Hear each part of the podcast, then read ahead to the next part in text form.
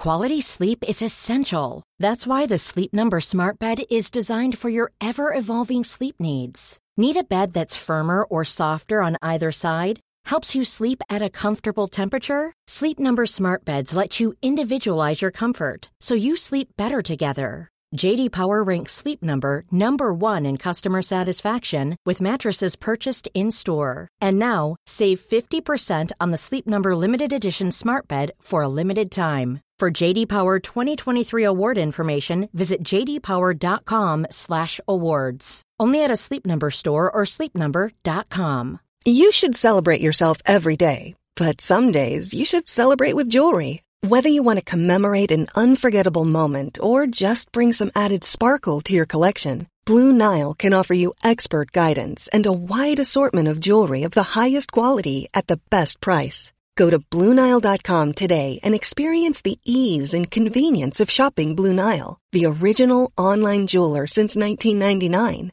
That's BlueNile.com. BlueNile.com. Ryan Reynolds here from Mint Mobile. With the price of just about everything going up during inflation, we thought we'd bring our prices down. So to help us, we brought in a reverse auctioneer, which is apparently a thing. Mint Mobile unlimited premium wireless. Have to get 30, 30, bit to get 30, bit to get 20, 20, 20, bit to get 20, 20, bit to get 15, 15, 15, 15 just 15 bucks a month. So, Give it a try at mintmobile.com slash switch. $45 upfront for three months plus taxes and fees. Promo rate for new customers for limited time. Unlimited more than 40 gigabytes per month. Slows. Full terms at mintmobile.com.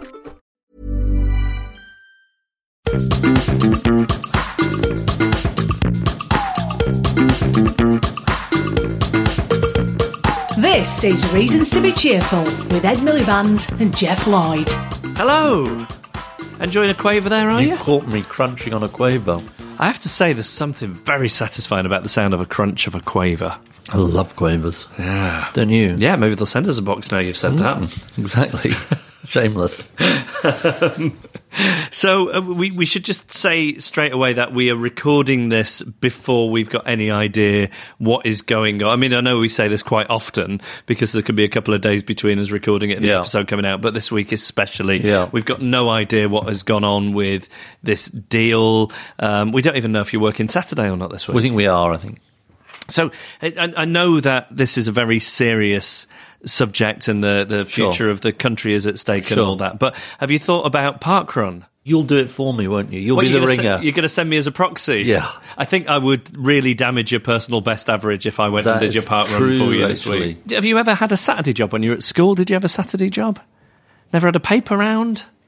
Really? what about you? Uh, worked in a chippy for two weeks. How did it go? Not well. I got fired because I kept dropping too much of the uh, of the food. Really? Very cat-handed. Yeah. There's, there is- imagine what I'd have been like. I know you, you. I mean, you, you and me working in any kind of food preparation, perhaps maybe a make your own sandwich shop. It, it wouldn't wouldn't go well for us. Um, we're going to be talking about fake news this week. yeah, something you know a thing or two about. What makes you say that? All that fake news you've been spreading about the, my make your own sandwich idea. I mean, that is just fake news par excellence. You see, this You've is a- been like frightening people about hygiene issues. This is this is know, a, this is a that. very Trumpian technique. So fake news is two things, isn't it? I mean, there is this problem with you know dissemination of of news that Yeah. not properly sourced and that is just Yeah, intended to manipulate. And then there are people in powerful positions, Yeah, that's true. saying things that anything any criticism Yeah. That anybody has to offer is fake news. Yeah, and I feel that you are falling into the Trump category. Yeah, maybe that's true. I'm taking on the expert. But this week we are talking about fake news and disinformation. Obviously, it was a major issue back in uh, 2016, but continues to be an issue. We'll be exploring how much of a problem it could be in upcoming elections, some of the ideas for tackling it. We're talking to a social psychologist from Cambridge about the psychology of why people believe fake news, and he promotes what he calls a pre-bunking, uh, which is rather than debunking. It's like pre-distribution. Yeah, exactly. So I was thinking the same thing, and he's created a game to help uh, do it. Uh, then we're talking to an expert in computational propaganda, that's algorithms and all that malarkey, about the threat of disinformation and the role of tech companies in addressing it. And finally, this will appeal to you, we're speaking to someone from Finland uh, about their approach to tackling fake news, which a number of other countries are trying to learn from.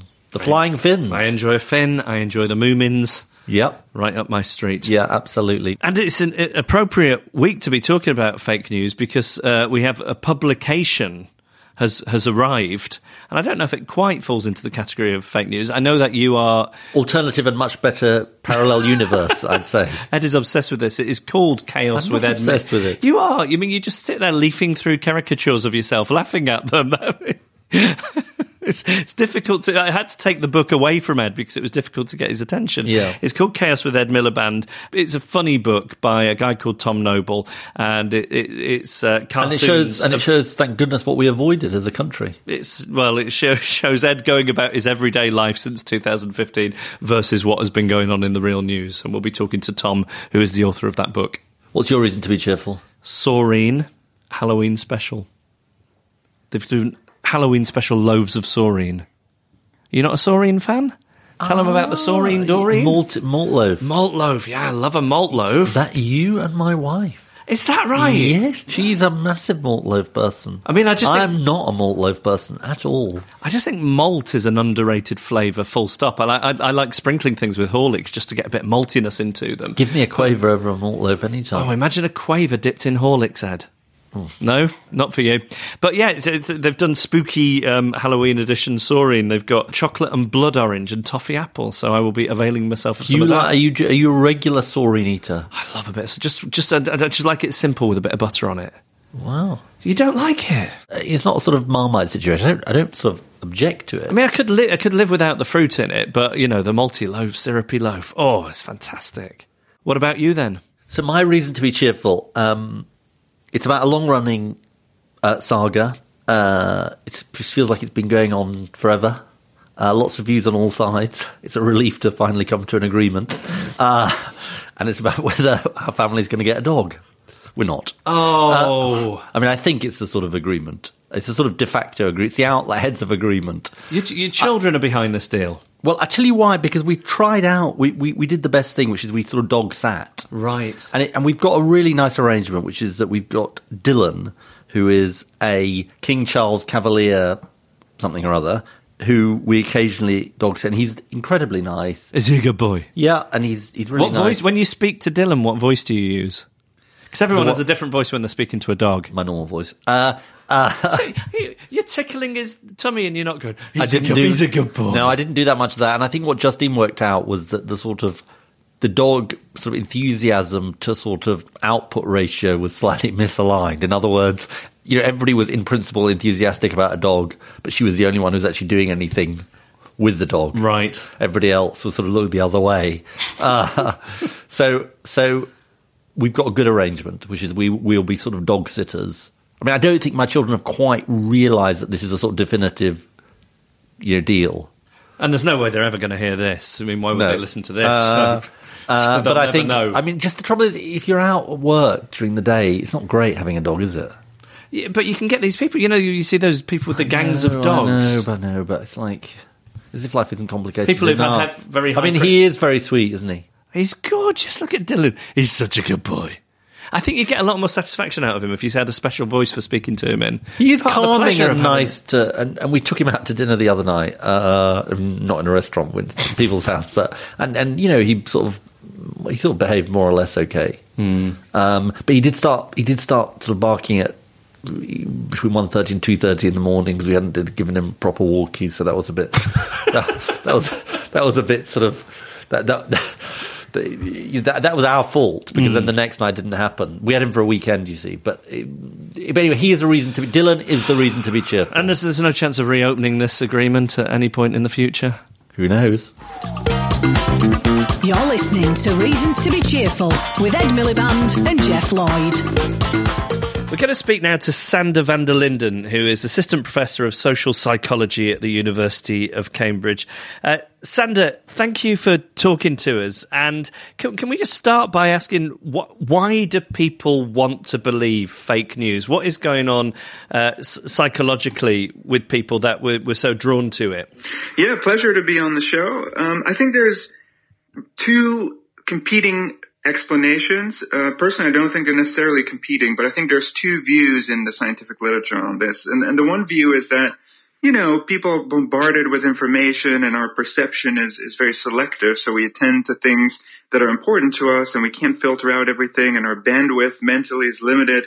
And so fake news sort of takes advantage of, uh, um, of our biases. Or when I stress you out cognitively, um, you will perform, you know, less well on, on certain tasks that I might give you. And so that's, that's a well-known fact. And so, you know, on one hand, it's true that, you know, when people are bombarded by information and they don't know what to believe, uh, we might, you know, rely on the wrong sort of rules of thumb, um, and and that's just a consequence of uh, of people not processing information very carefully because of the way the information environment is structured. The other explanation, though, is that our perceptions are motivated by our prior beliefs. So, for example, this could be political or a certain worldview you have that actually just colors the way that you process uh, information. I think, you know, reference to the X Files, uh, I want to believe, uh, that's often, uh, you know, a common sort of, uh, sort of metaphor. Um, but to some extent, you know, that might be what's going on with some political news and that people are just, you know, strongly drawn, uh, to a certain piece of evidence or information or news because they already believe it, um, and want to propagate their beliefs further. So I think both explanations are not mutually exclusive. Um, but I think those are the two, the sort of two main psychological mechanisms that work here. Where do you sort of stand on the balance between them, do you think? Yeah, that's, a, that's an interesting question. I mean, we, we've been uh, trialing some interventions and, and broadly we, we kind of find that, you know, we can move the needle and, and help people, you know, spot fake news and become more resistant to it. So what that tells me is that people aren't necessarily fixed uh, in their state of mind. So I think I take this one literature that, you know, we're all post-truth and, you know, we're all motivated to believe what we want to believe and there's no hope and, you know, there's alternative facts everywhere. Um, I think, you know, there's some of that. Uh, but people are susceptible to reason to some extent. People are flexible um, in the way that they perceive the world, and we can help people make better uh, judgments when it comes to discerning fake from uh, from real news. That tells us that it's not, you know, it's not deterministic. Can I suggest a sort of anecdotal theory, part of which is rather sort of banal, but is part of this that we've gone from a world of gatekeepers who were deeply problematic but were gatekeepers into a world of Facebook and so on where there are no gatekeepers. So, in other words, it's very hard to know what to believe when you see it on Facebook for lots of people. But then, secondly, a bit more of an optimistic view, which is if some stuff that is that is around on social media is sort of debunked, it might lead people to be more skeptical about everything they see on social media. If you see what I mean. Yeah, I think you make a very good point. I think it, it to some extent it is very much the case that um, people are curating their own uh, news feed selection now, or it's curated by social media companies, and, and there's also problems associated with that. I do think that uh, people are what we call um, accuracy motivated. So people do have a motivation to have accurate beliefs about the world, uh, but we easily we're easily distracted and we fall prey to all sorts of uh, uh, issues on the internet with the way that the new media is structured and the way that information is coming at us. So I do think we can help people. This is not to say that there's not certain people who are deeply motivated to spread misinformation, but I think that's a different sort of discussion. I know you said people are susceptible to reason, um, but what what about this thing, the backfire effect, where actually with with some people giving them fact checking them makes them more entrenched in in their views. Yeah, so the backfire effect was, was something really uh, prominent, finding that basically if you try to correct something, be, people become uh, even more firm in their in their prior beliefs. But what the weight of evidence has now shown uh, is that we should be less certain about the prevalence of the backfire effect than we had previously thought. Having said that, I do think there are issues with debunking and fact checking in terms of how effective it is. And, and from our perspective, that's mainly because it comes after the fact. Um, and my concern has been driven partly by this idea of what we call the continued influence of misinformation, which means that if you've been exposed to a conspiracy, a hoax, a myth, something that's false, it's very difficult to correct because now it's lodged in your memory. And when you repeat it for people, that association becomes stronger in any attempt to, to debunk it. Um, I should add that I'm not, I'm not saying that fact checks aren't important. I think actually they serve a, a very important signaling function that if politicians, you know, get the idea of just you know saying whatever they want to the public that there's some institution that that's actually there and is going to correct them i think the incentive it disincentivizes uh, uh, this kind of behavior a little bit. So i do think they have an important role uh, but they're just not as effective uh, perhaps as we'd like them to be. Well let, us talk about something to feel positive about. This is something you have created. You describe it as a, a fake news vaccine. Uh, it's it's a game. It seeks to tackle disinformation strategies. Can can you tell us what it is, how it works, why it works? Yeah, absolutely. So this game that we've developed is based on what we call a, a, vaccination or an inoculation metaphor. And the idea is this, is just as with regular vaccines, when you inject a small dose uh, of a severely weakened strain or a dead strain of a virus, uh, antibodies are triggered in your immune system to help confer resistance against future infection. And it turns out you can do the same with information. If I inject you with a little bit of fake news, a weakened dose, so not so strong that you actually believe it, uh, but a severely weakened dose that allows people to produce mental antibodies um, against fake news when they're later shown the sort of the full blown version of the of the fake news. Uh, and we've later gamified this approach. And the strategy of the game is is rather than trying to sort of vaccinate people against you know specific falsehoods about specific issues, maybe we can stay clear of specific issues and actually just help people recognize the techniques that underlie the production of most fake news. So things we cover are, you know, polarizing people, um, conspiracy theories, the use of emotions to manipulate you, trolling, discrediting other people, you know, basically your fake news. Geoff was brilliant yeah. at the game, by the way, which I mean, just, he was brilliant. Just, just given what you just said, I think says quite a lot. So, Geoff, so I played it? it earlier on. My, my final screen said,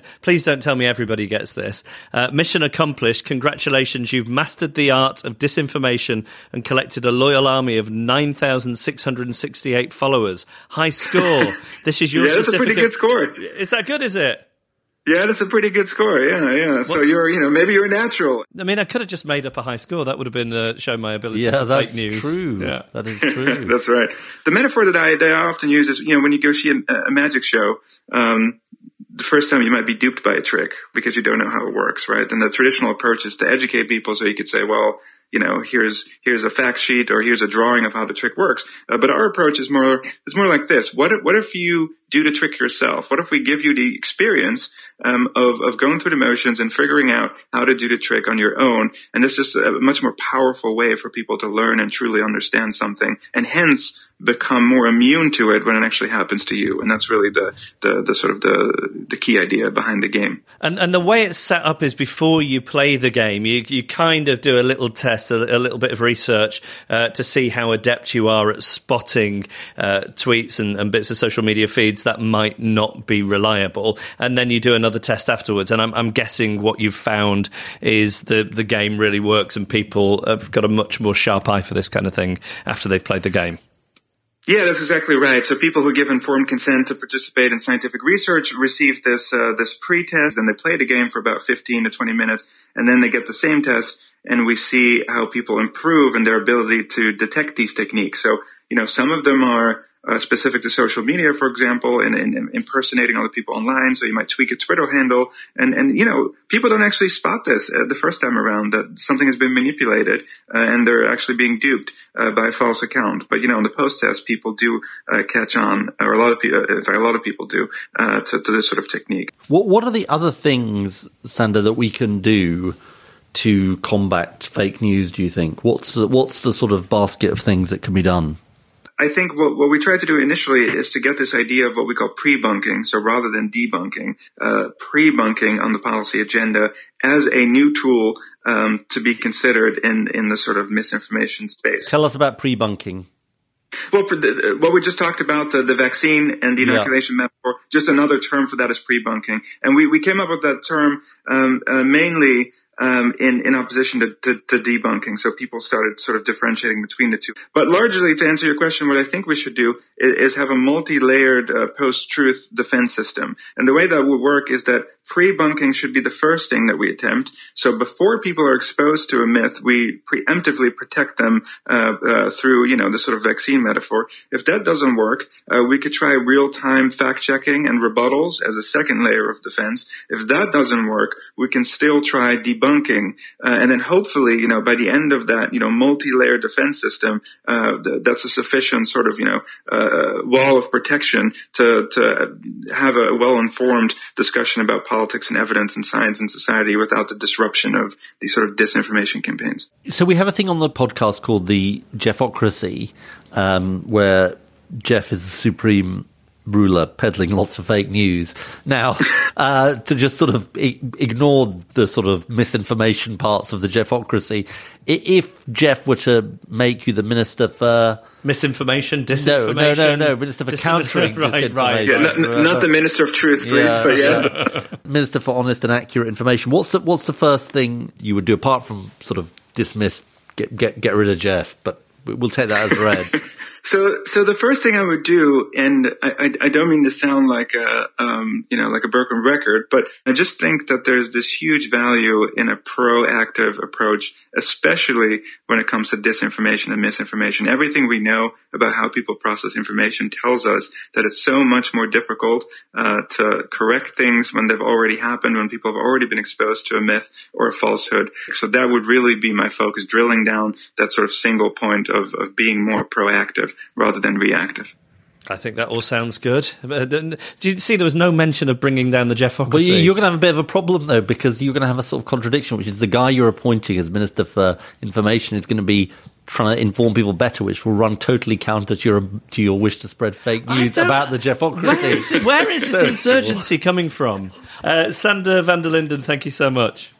Yeah, my pleasure. We're joined now by Samantha Bradshaw, who is a researcher at the Oxford Internet Institute working on their computational propaganda project. Samantha, thanks so much for joining us. Thank you for having me. So, we're obviously talking about fake news. Lots of people know about fake news. Tell us about the scale of the threat posed by fake news and disinformation in in UK elections. What what's the scale of the threat sort of here, would you say? So, we've certainly been seeing the scale, the scope, and the intensity of disinformation campaigns on social media grow um, over the past couple of years, particularly starting around uh, the Brexit referendum. Uh, that's when we really started to see a lot of uh, really divisive narratives, um, a lot of information that was not factually true being spread um, about the referendum and the campaign. So we see disinformation campaigns um, being uh, used by a variety of actors uh, for political purposes.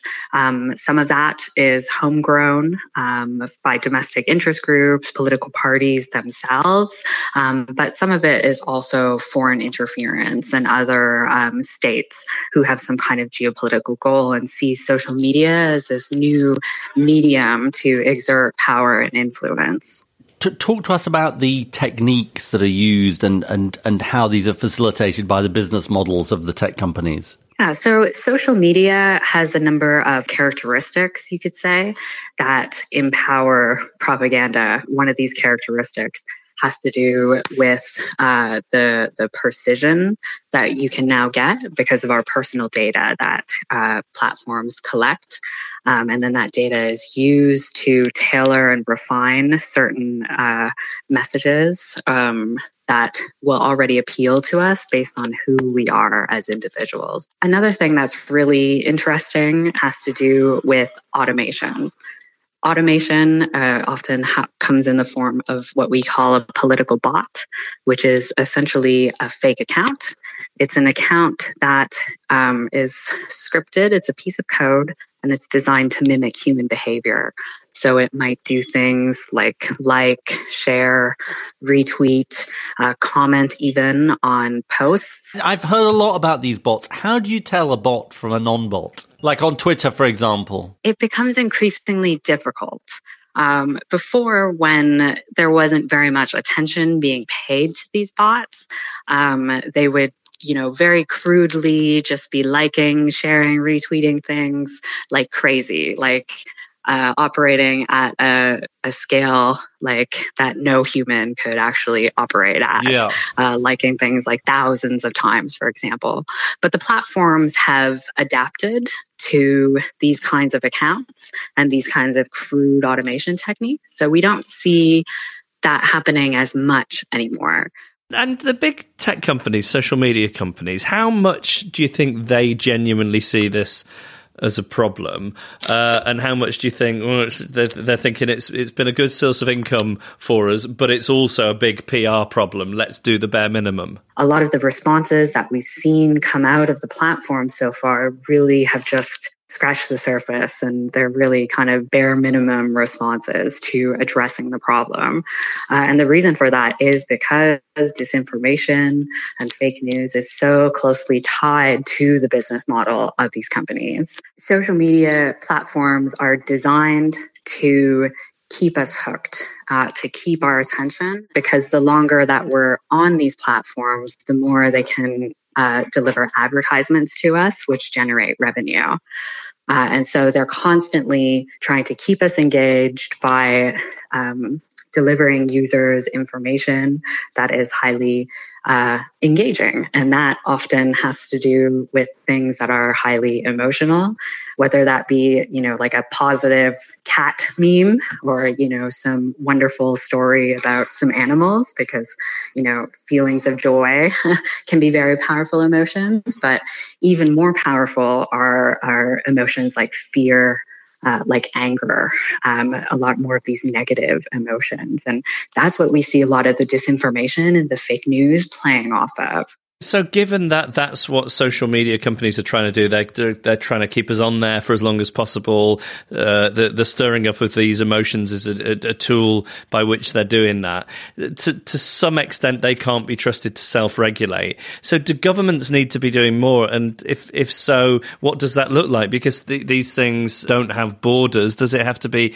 international cooperation of governments? Government certainly has a role to play. Um, I think, you know, with every new communication technology, there's always this really uncomfortable learning period of, um, you know, understanding how exactly, well, first of all, what the extent of the problem is, and then how, exactly we can regulate it. And it happened with, you know, newspaper, with radio, TV, and, and now we're just thinking about this in the age of social media again. One of the things that I always advocate for is more procedural accountability from the platforms. Procedural accountability is the rules about the rules. Uh, and so, how Facebook is determining its policies to take down certain kinds of content, take down certain kinds of accounts, uh, just having more insight into those kinds of processes so that we can start to evaluate whether or not the company is doing enough and where the gaps are. Because right now, everything is very much a black box, and there is very, very limited insight uh, into the functioning of, of these platforms. Is part of what's going on here that if you take Britain, we're not allowed to do political advertising on television. And so now we've got this whole area, which is more important than television, where you can do advertising and it's pretty wild westish. In America, political advertising, there is political advertising on television, but it's relatively regulated. I mean, I can't help feeling that in both countries, we're just sort of we're treating social media as if it's a special case when it's not clear why it should be a special case. Yeah, I think that's certainly the case when we're looking at political advertising specifically. I think a lot of the digital campaigning laws that we have in place for traditional media have not yet been extended to the digital realm. And that's why we're seeing a lot of um, abuse of these kinds of platforms for campaigning, or, you know, not even abuse, but, you know, maybe pushing the boundaries a little bit of uh, compared to some of some of the more traditional media forms. Um, but I think it's really important to mention here, though, that the advertising part of disinformation is actually just a very small component of the problem. If you look at um, what Russia did in, in the United States elections in, in 2016, uh, they spent about 200,000 US dollars on ads, um, but that only reached a couple million Americans, whereas their organic engagement reached so many more people and they didn't pay a penny for that content.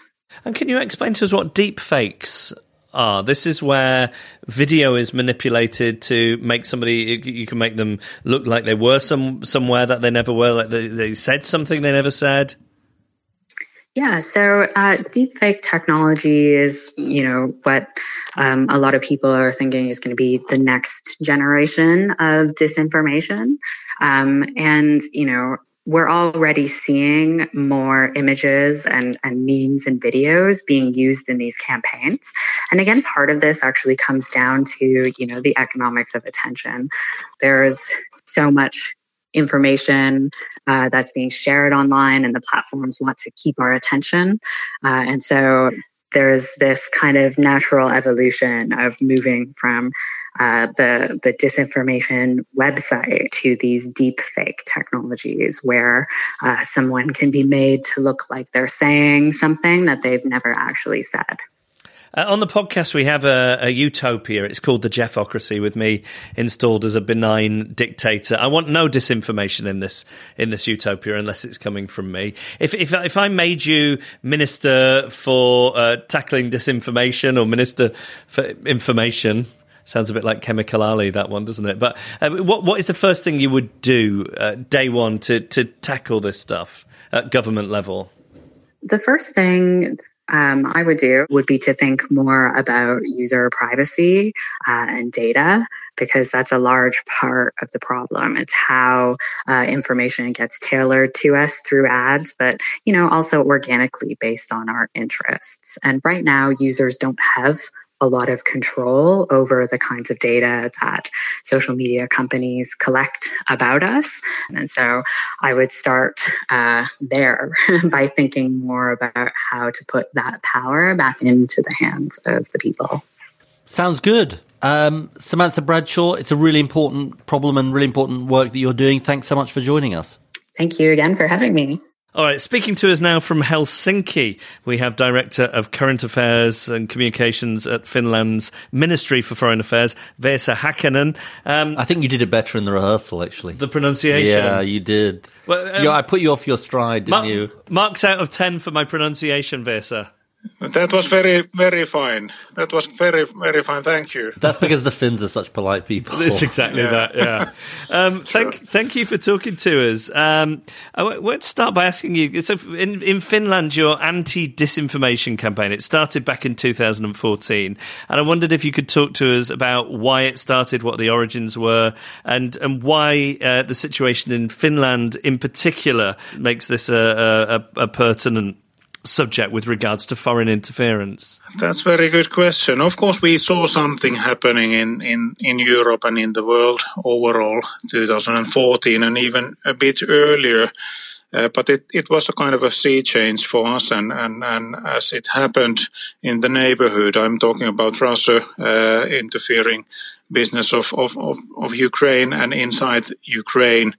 And, and at the same time, there were, let's say, massive disinformation campaigns, for example, concerning the downing of MH17, the, the Malaysian airliner from, from uh, Holland to, to Malaysia and and and and we, then we realized that we we need to let's say wake up and do something. Uh, actually, we were woken up already uh, straight after the Second World War. In that sense, that we we decided in Finland that we, we need something that we called uh, call comprehensive approach to security, and and of course then we are talking about the safety of the country, and and as a, we are in a relatively small country.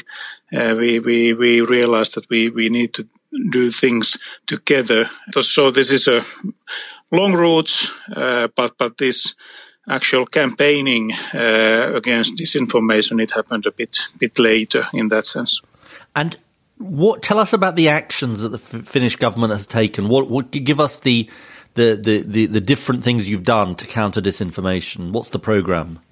2014, what happened concretely was that we, we formed a network of authorities. This means like 30 authorities having common meetings uh, once a month. For example, we started common training. We started with training of, of 100 uh, civil servants, which is a pretty high number in a, in a country like ours. That was the first step. And then we've been trained, training maybe, uh, I would say, several thousand, more than 10,000 uh, Finnish uh, uh citizens, uh, including media, journalists, and, and, and others. and in addition, of course, we we made all this public uh, because the raising of awareness of, of, of citizens is, is is always very important when we are talking about disinformation and misuse of, of, of information. So then you need to say that we have a problem and the authorities at least are trying to take the problem seriously. And I'm right in thinking that in Finland, the the trust in both the media and the transparency within the democracy is is one of the highest, if not the highest, in the world. Yeah, right. So, do you think that means that that the Finns less susceptible to fake news and disinformation? I'm sure that it, it has something to do with the with the fact that we we are somehow resilient. Also, as you mentioned, uh, we in the press uh, freedom index, Finland is, I think, in, in the second position or third position nowadays. But when we are we are uh, talking about Finnish Finns trust on media, I think we are we are number one. So we trust uh, our media, and of course it it, it also uh, demands professionalism uh, from the media. And if you think about your citizens, the 10,000 or whatever it was that are being trained, how do they selected? What do they do? What happens at the end? Has it had an effect? To tell us about that. Yeah, that's a very good question. It's only, let's say, selected people in that sense that, of course, we, we, we need to have educated uh, population in the country. And when it comes to media literacy, for example, we don't start it at schools. We started already in, in, in the kindergartens.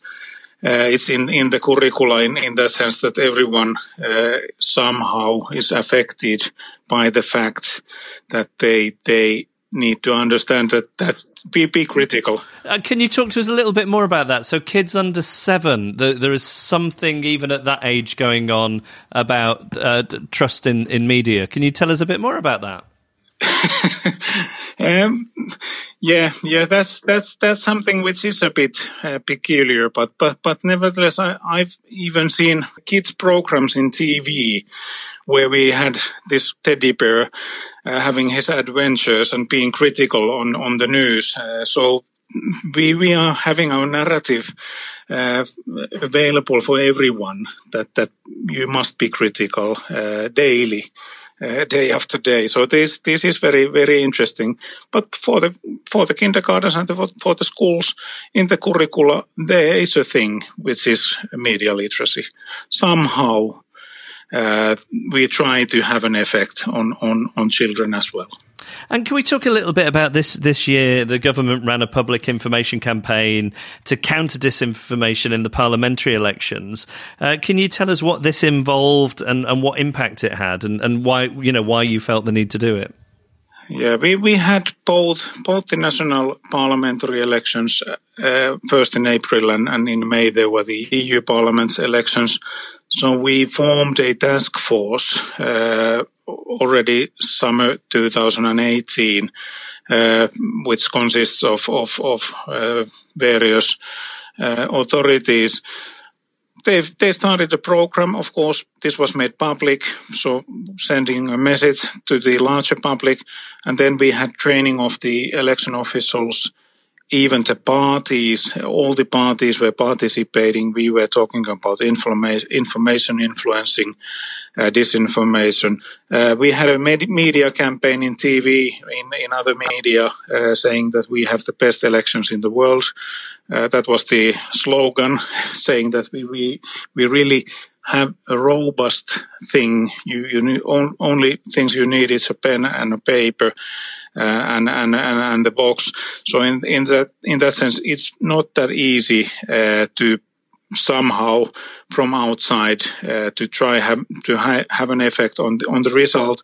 But in the uh, let's say information sphere, uh, we needed to do something. But to be honest, uh, there wasn't too many too much mess around. So, so I think we, we had uh, pretty peaceful elections, both in, in national and also in the EU level. And, and finally, I just wanted to ask you, what do you think a country like the UK can learn uh, from Finland's approach to tackling disinformation? I would say the same thing that we, we demand here in Finland. there are three demands maybe. One is to demand openness or transparency of the administration. Uh, Finland, for example, we are number one in the uh, transparency index, but nevertheless, this is a thing that we, we need to need our, ourselves that the administration would be more open and transparent. And the other one is, of course, journalism, media. We, we need to have more professionalism in, in the media and in journalism. As I mentioned, we trust the media, but still they need to do their work every day better and better.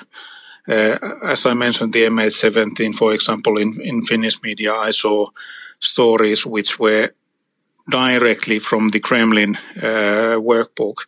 But but that's that's that's another thing. I think uh, Finnish journalism has taken uh, serious steps forward. And the last thing, uh, everyone should demand education. So it's the basic education uh, plus uh, some special things concerning the media literacy.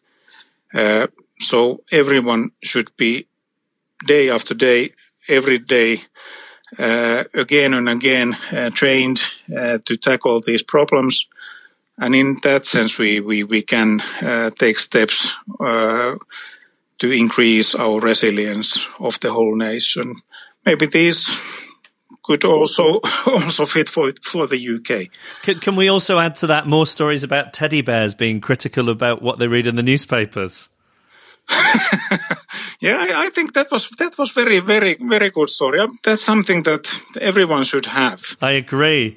Uh, Vesa, thank you so much for talking to us. Oh, no problem. Anytime. Well, look, I mean, there is something important that's come up in the discussion, which you know I can now reveal, which is that the bacon sandwich was a deep fake. it was it was didn't ever happen. You're I, ahead of your time. I, I never you were wanted, deep faked before wanted, Obama. I never wanted really to, to say, but you know, because I just thought, well, no one's going to believe you. No one's going to believe me. But trust in politicians yeah, was exactly. so undermined. Exactly. What did you think of this discussion? Uh, I, I, you know, as ever, I found it very interesting. The the process of getting people to be able to spot what's real and fake yeah. and the education is very interesting to me. We've all got those uncles who post insane stuff on facebook as if it was fact. And uh, maybe finland maybe finland have got it right. Maybe you start this in, in the, kindergarten yeah, with stories about teddy bears. Yeah. Um, spot the bot. Yeah.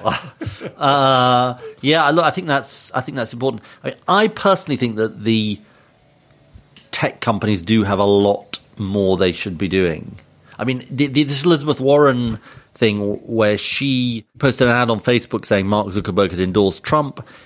Basically, then says it's not true, but she sort of dared Facebook to take it down and do something about it. They said we're not going to do anything about it. She's in a ding dong with them about it. Um, you know, it doesn't seem unreasonable to say that if politicians or anyone has a kind of lies, there's something tagged to it saying this has been checked by third party fact checkers, it's not true. But the one area that Facebook are not applying that, as I understand it, is to politicians. And I just don't understand the. Re- I mean, what, what, why? I mean, you know, it, it, honestly, as a politician, you know, you, you'd have a lot more anxiety if, you know, you, I'm sure for politicians for political advertising on um, the internet, if it was going to be tagged as untrue. Mm because that's like you know well he lied don't you think? Yeah, yeah, it makes a lot of sense. I mean, I suppose they are just extremely scared of looking like they have a political stance. But I think maybe it dates back to the sort of sense of the, you know, isn't the best thing about the internet that it's sort of unregulated. A libertarianism that's slightly gone quite problematic. I mean, it's not unreasonable. You know, you know they could get an independent organisation to do the fact checking. But, but I think it'll be okay because uh, Nick Clegg's in charge of it now. The, the, the Finland thing is interesting as well, just because the the transparency and trust in institutions yeah. is so much yeah. higher there, yeah. and I think you know a, a probably a, an adjoining issue to this is how do you rebuild that trust in our society? I heard this really interesting thing the other day by somebody saying that Trump wasn't trying to persuade people that what he said was true. He was trying to persuade people that what everyone said was untrue. Uh, and therefore you essentially couldn't trust anything, and therefore you just had to go with your prejudices. Right. And I thought that was a very interesting. I thought it was a very very interesting point that we think it's about tr- sort of, you know, where he's told something that's untrue. Isn't he going to be worried he's going to be caught out? But that is just totally missing the point. Mm. Reasons to be cheerful with Ed Miliband and Geoff Lloyd. When you're ready to pop the question, the last thing you want to do is second guess the ring. At Bluenile.com, you can design a one of a kind ring with the ease and convenience of shopping online. Choose your diamond and setting. When you find the one, you'll get it delivered right to your door. Go to Bluenile.com and use promo code LISTEN to get $50 off your purchase of $500 or more. That's code LISTEN at Bluenile.com for $50 off your purchase. Bluenile.com code LISTEN. Quality sleep is essential. That's why the Sleep Number Smart Bed is designed for your ever evolving sleep needs. Need a bed that's firmer or softer on either side? Helps you sleep at a comfortable temperature? Sleep Number Smart Beds let you individualize your comfort so you sleep better together. JD Power ranks Sleep Number number 1 in customer satisfaction with mattresses purchased in-store. And now, save 50% on the Sleep Number limited edition Smart Bed for a limited time. For JD Power 2023 award information, visit jdpower.com/awards. Only at a Sleep Number store or sleepnumber.com. Even when we're on a budget, we still deserve nice things. Quince is a place to scoop up stunning high-end goods for 50 to 80% less than similar brands. They have buttery soft cashmere sweaters starting at $50, luxurious Italian leather bags, and so much more. Plus, Quince only works with factories that use safe, ethical, and responsible manufacturing. Get the high-end goods you'll love without the high price tag with Quince. Go to quince.com slash style for free shipping and 365-day returns. Do let us know if you've got any thoughts on disinformation and fake news. I mean, we've Spot the bot. yeah, we we I mean, we would welcome any Yeah. ideas as well as the conversations we've been having here on the podcast. We've been sitting with our head in our hands a little bit, thinking Yeah. about it and you know what the where this goes in the future. So, any bright ideas, please, you can get in touch with us. All the ways, different ways, social media and so on, email of getting in touch with us are on our website, cheerfulpodcast.com. And people should sign up to our newsletter to Yeah. find out more of the background on what we've covered on today and other shows. It's looking very good, our newsletter, It I think. Yeah. This comes from Matt, who uh, says courgette recipes. Hi, Geoff and Ed. Uh, a great recipe for using your courgettes is this lasagna from BBC Good Food. It's something I've started cooking recently in a bid to get more vegetarian meals into our diet. He then includes a link. Could we put that in the newsletter? Maybe. I mean, he does make it sound very appealing. Really? This recipe, yeah. I mean, we, we did we had, a bit of a thing going with the courgettes at the weekend, but I think this looks better. Uh, he says, "Can you please give a shout out to Ginny Mills for introducing me to the podcast?" Ah, Hello, Ginny Mills. This comes from Phil Smith. Uh, he says, I've got a great idea for a make your own sandwich. You're making this up. You're making it up. You're not reading a letter. Let it go. I just thought it was fake news. It's definitely that. Uh, right. This actually comes from Pete Tomlin. Listening to the Extinction Rebellion episode of Cheerful Podcast, I had the realization that up to about a year ago, whenever I think about the climate or nature, I get so depressed. Now with XR and the school strikes, I'm not saying I'm all happy clappy, but I'm a lot less pessimistic. Amazing the difference in the discussion within such a short space of time. I tend to agree with that, although I wasn't so keen on the protest on the tube. Counterproductive, really. I, I think so. Yeah. I think so. I think like a lot of people within Extinction Rebellion would say the same thing. Yeah. Uh, and this on the Extinction Rebellion episode comes from Will, who says, "I'm a listener from New Jersey." Wow. The Garden New State. Jersey. Uh, and I just finished this week's episode on Extinction Rebellion civil disobedience. I liked how your guests highlighted how much organising work these sort of mass movements require in order to be successful. However, I was disappointed that you didn't take a look back at Occupy Wall Street, the movement from earlier this Good decade. Uh, while income equality is now a central issue in the 2020 Democratic presidential debates, Occupy itself as a movement seems to have fizzled out. Was it too confrontational, filled with too many anarchist crusties, or something else? It seems that XR is less closely connected with figures uh, from the WTO and Iraq war protests than Occupy. Does the messenger change how the message is received? I mean, I don't know. I think you make the point there in, in the body of what you've written, Will, is that it's the, the issues that were raised by Occupy are the issues that have Yeah. been talked about in the mainstream of the Democratic But I think I think I think he's right, isn't he? That Extinction Rebellion seems like they have a more thought out strategy. Yeah. Do you think we should claim the word crusty? Do you think it can be sort of claimed and, and sort of re? Would you go full crusty? Hmm. But is there a way you could sort of prefix it with something to make it sound nicer? Trusty, crusty. or something. That's good.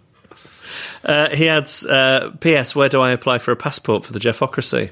Where does he apply for a passport? Don't know, but we need to think about what colour the passports are going to be. Yeah, what's the design? Yeah, maybe tie dye. By the order a of crusty. the by the order of the Geoffocracy. yeah.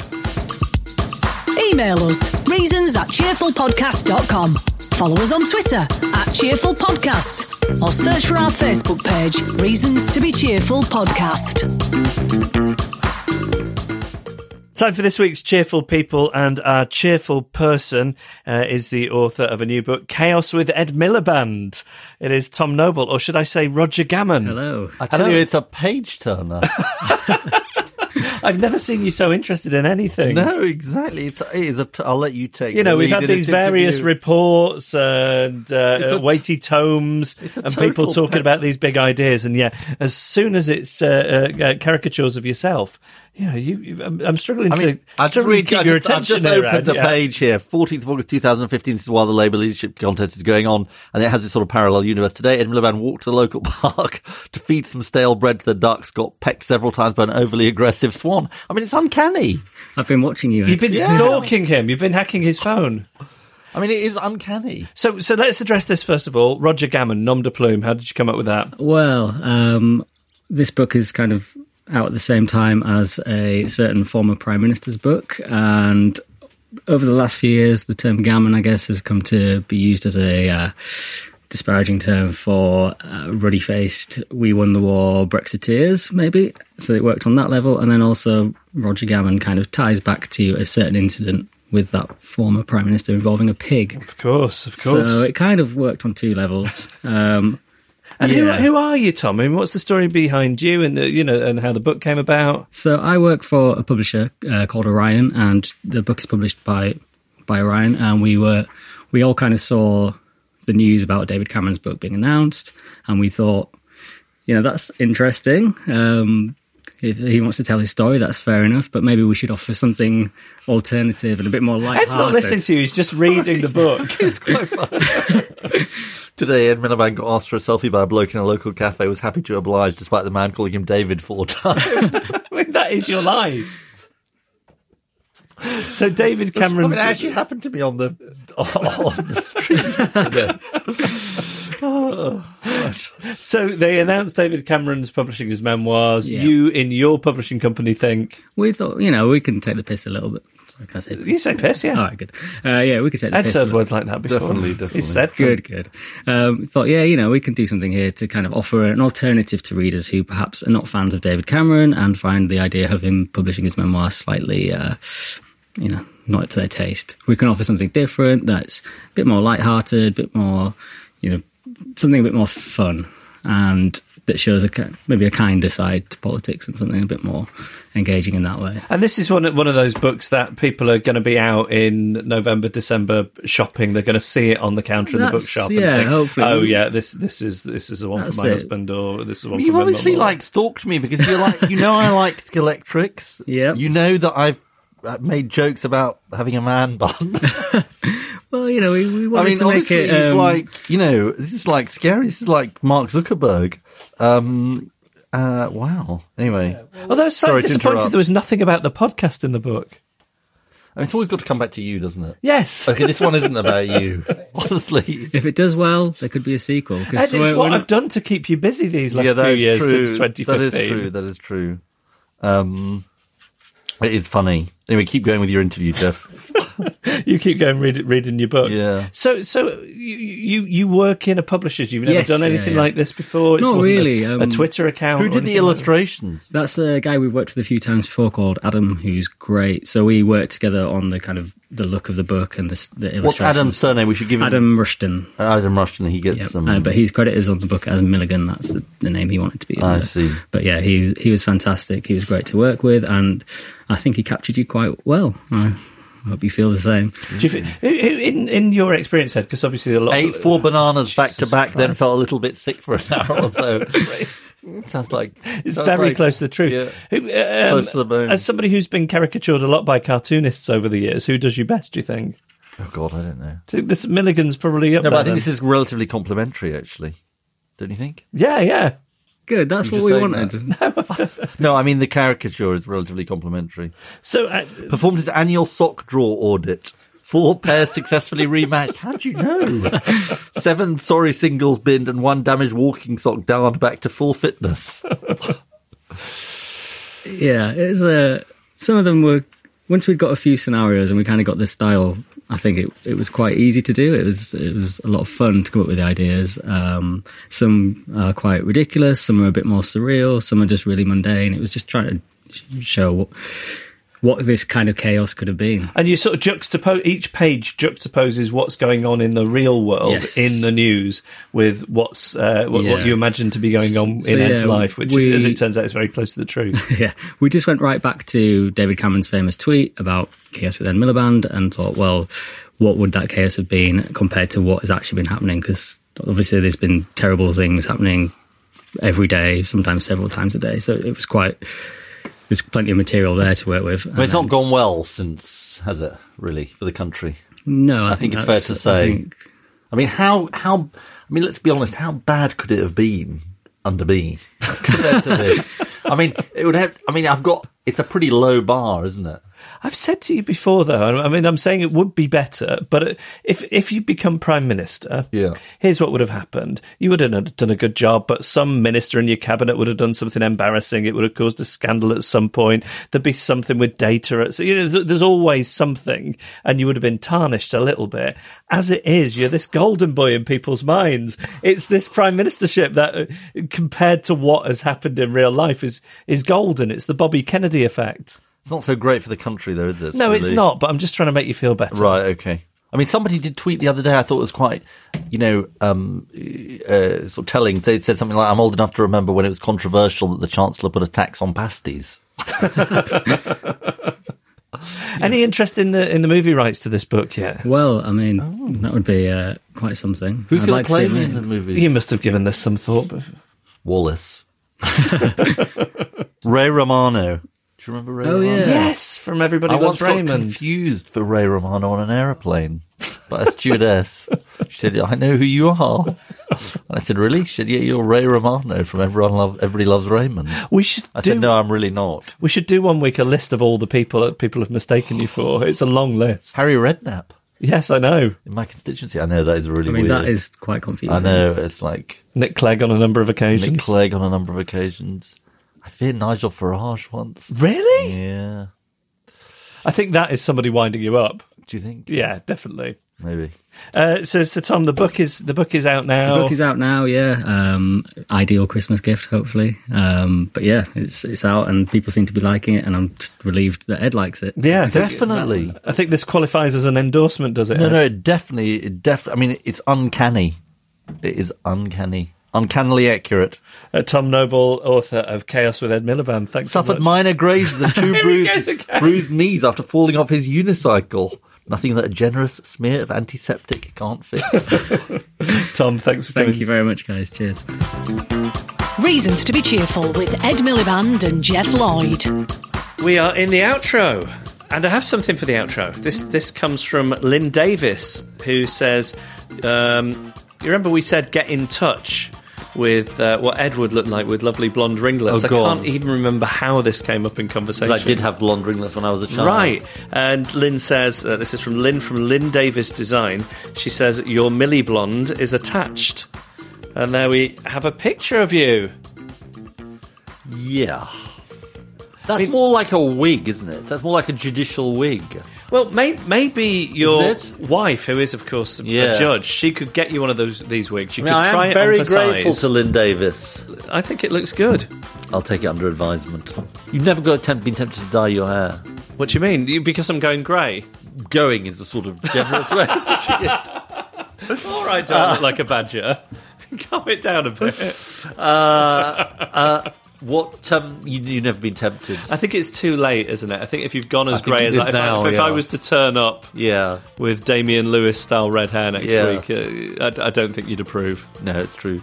Right, I'd like to thank Sander van der Linden, Visa Hakkanen, uh, and Samantha Bradshaw. How was that? It, it was fine. Versa Hakkinen. That was good. I I'm not even sure if that's right. And thanks to Tom Noble for keeping you so entertained with uh, with his book, Chaos with Ed And Miliband. thanks to the electorate for having avoided that fate. That was a thanks through gritted teeth. Emma Caution produces our podcast with research and backup from Joel Pierce and Joe Kenyon.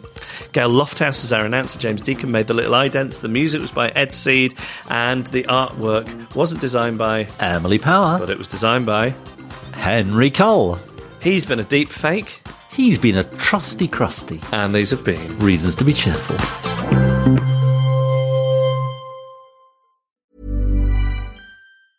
Small details are big surfaces. Tight corners or odd shapes. Flat, rounded, textured, or tall. Whatever your next project, there's a spray paint pattern that's just right. Because Rust new Custom Spray 5 in 1 gives you control with five different spray patterns. So you can tackle nooks, crannies, edges, and curves without worrying about drips, runs, uneven coverage, or anything else. Custom Spray 5 in 1. Only from Rust Even when we're on a budget, we still deserve nice things. Quince is a place to scoop up stunning high-end goods for 50 to 80% less than similar brands. They have buttery soft cashmere sweaters starting at $50, luxurious Italian leather bags, and so much more. Plus, Quince only works with factories that use safe, ethical, and responsible manufacturing.